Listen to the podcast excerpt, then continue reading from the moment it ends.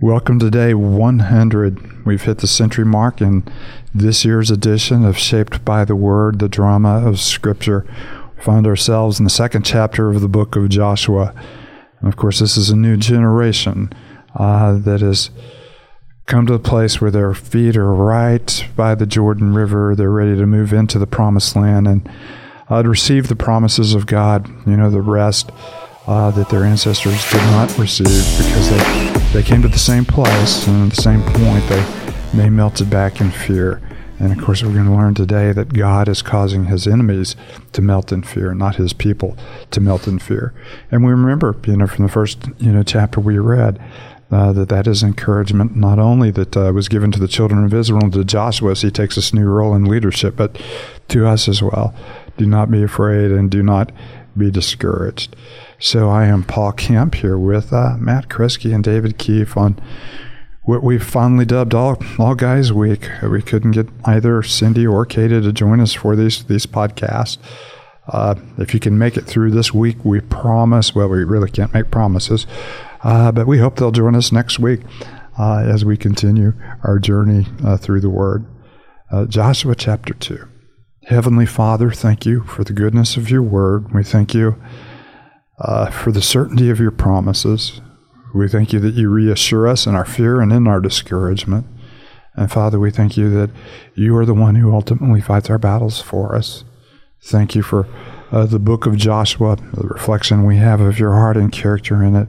May you use your word by your spirit uh, to move in our hearts and lives, uh, to capture our affections, renew our hearts in you, and cause us to be more like your son Jesus. It's in your holy name we pray. Amen. And in Joshua chapter 2, then Joshua, son of Nun, secretly sent two spies from Shittim. Go look over the land, he said, especially Jericho. So they went and they entered the house of a prostitute named Rahab, and they stayed there. The king of Jericho was told, Look, some of the Israelites have come here tonight to spy out the land. So the king of Jericho sent this message to Rahab Bring out the men who came to you and entered your house, because they have come to spy out the whole land. But the woman had taken the two men and hidden them. She said, Yes, the men came to me, but I did not know where they had come from. At dusk, when it was time to close the city gates, they left. I don't know which way they went. Go after them quickly. You may catch up with them. But she had taken them up on the roof and hidden them under the stalks of flax that she had laid out on the roof. So the men set out in pursuit of the spies on the road that leads to the fords of Jordan, and as soon as the pursuers had gone out, the gate was shut. Before the spies lay down for the night, she went up on the roof and said to them, I know that the Lord has given you this land, and the great fear of you has fallen on us, so that all who live in this country are melting in fear because of you. We've heard how the Lord dried up the water of the Red Sea for you when you came out of Egypt, and what he did to the king of Sihon and Og, the two kings of the Amorites east of the Jordan, whom you completely destroyed. When we heard of it, our hearts melted in fear, and everyone's courage fell because of you. For the Lord your God is a God in heaven above and on the earth below. Now then, please swear to me by the Lord that you will show kindness to my family, because I have shown kindness to you. Give me a sure sign that you will spare the lives of my father and mother, my brothers and sisters, and all who belong to them, and that you will save us from death. Our lives for your lives, the men assured her. If you don't tell what we are doing, we will treat you kindly and faithfully when the Lord gives the land. So she let them down by a rope through the window, for the house she lived in was part of the city wall. She said to them, Go to the hills so the pursuers will not find you. Hide yourselves there three days until they return, and then go on your own way. Now the men had said to her, this oath you made with us shall not be binding on us unless when we enter the land you have tied the scarlet cord in the window through which you let us down, and unless you have brought your father and your mother, your brothers, and all your family into your house. If any of them go outside your house into the street, their blood will be on their own heads. We will not be responsible. As for those who are in the house with you, their blood will be on our head if a hand is laid on them. But if you tell what we are doing, we will be released from the oath that you made us swear. Agreed, she replied. Let it be as you say. So she sent them away, and they departed, and she tied the scarlet cord in the window. When they left, they went into the hills, and they stayed there three days until the pursuers had searched all along the road and returned without finding them. Then the two men started back. They went down out of the hills, forded the river, and came to Joshua son of Nun, and told him everything that had happened to them.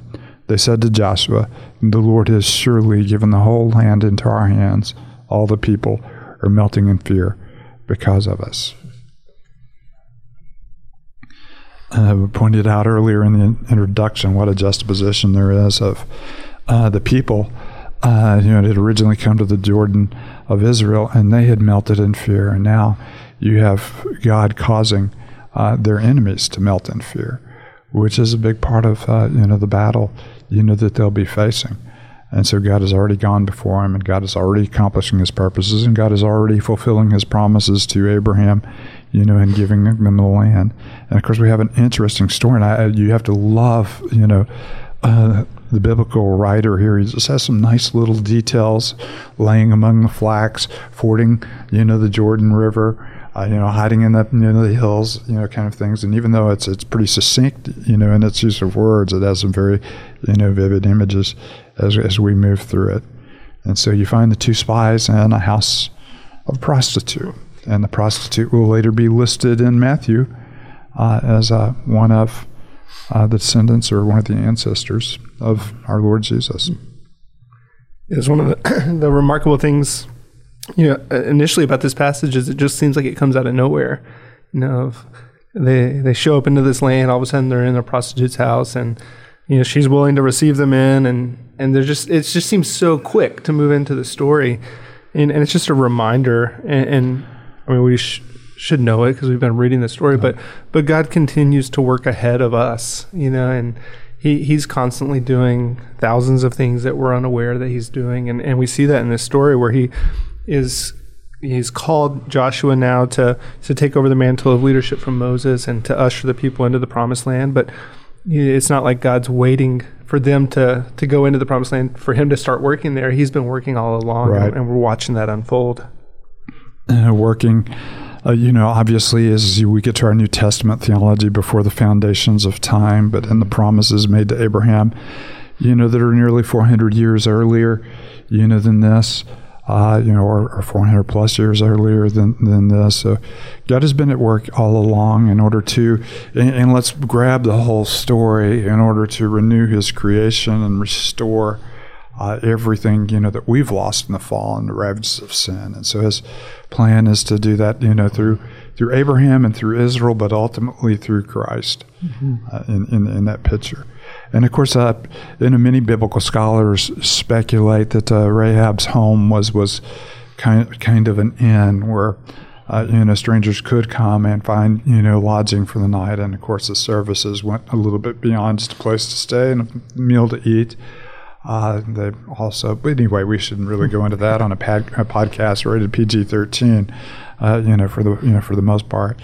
Uh, but you, you kind of get that picture if you've watched any of the Lord of the Rings movie. There's always this conspicuous inn with all kinds of characters you know gathered in it, and uh, you can almost see the the two spies with their hoods over their faces walking through Jericho, trying to be inconspicuous and staying at the end, and all of a sudden they get they, they get found out.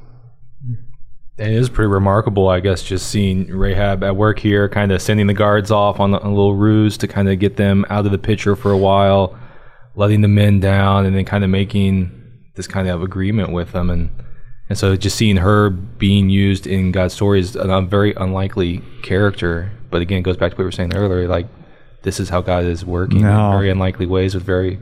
But when people. Matthew tells the story of Israel and the genealogies of Jesus, he he he revels in pointing this out that uh, you know that she has a rich part in, in our heritage and who we are and, and, of course, he's unlikely here in this moment, uh, unlikely for many of the people who had an idealized view of the nation of Israel in, in a Jesus time. And Matthew reminds us this is this is a big part of our story. Mm-hmm. And her confession is not unlike the confession of the thief on the cross.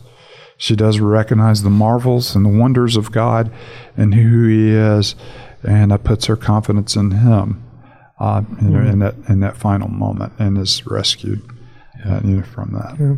Well, even the declaration, you know, in verse 11, when we heard of it, our hearts melted in fear and everyone's courage failed because of you. For the Lord your God is God in heaven above and on earth below. Wow. That's a, a, significant, you know, declaration, especially when you consider most of the you know, the understandings of gods in, in this time period were just kind of localized deities. You, know, you, you didn't really make that proclamation that there was a God of, of No. heaven and earth below. I mean, there was a God who was the God of Israel, you know, and, and that's, Right. it, that's it. But to, to see, And, and of course, what was Israel at this time? Yeah. There is no land for this people. deity to be, you know, the god, you know, the god of. But but he had proven himself in Egypt. He had also proven himself in Canaan, and uh, you know, it is it is quite a you know declaration. We realize that there is something different and powerful about your God.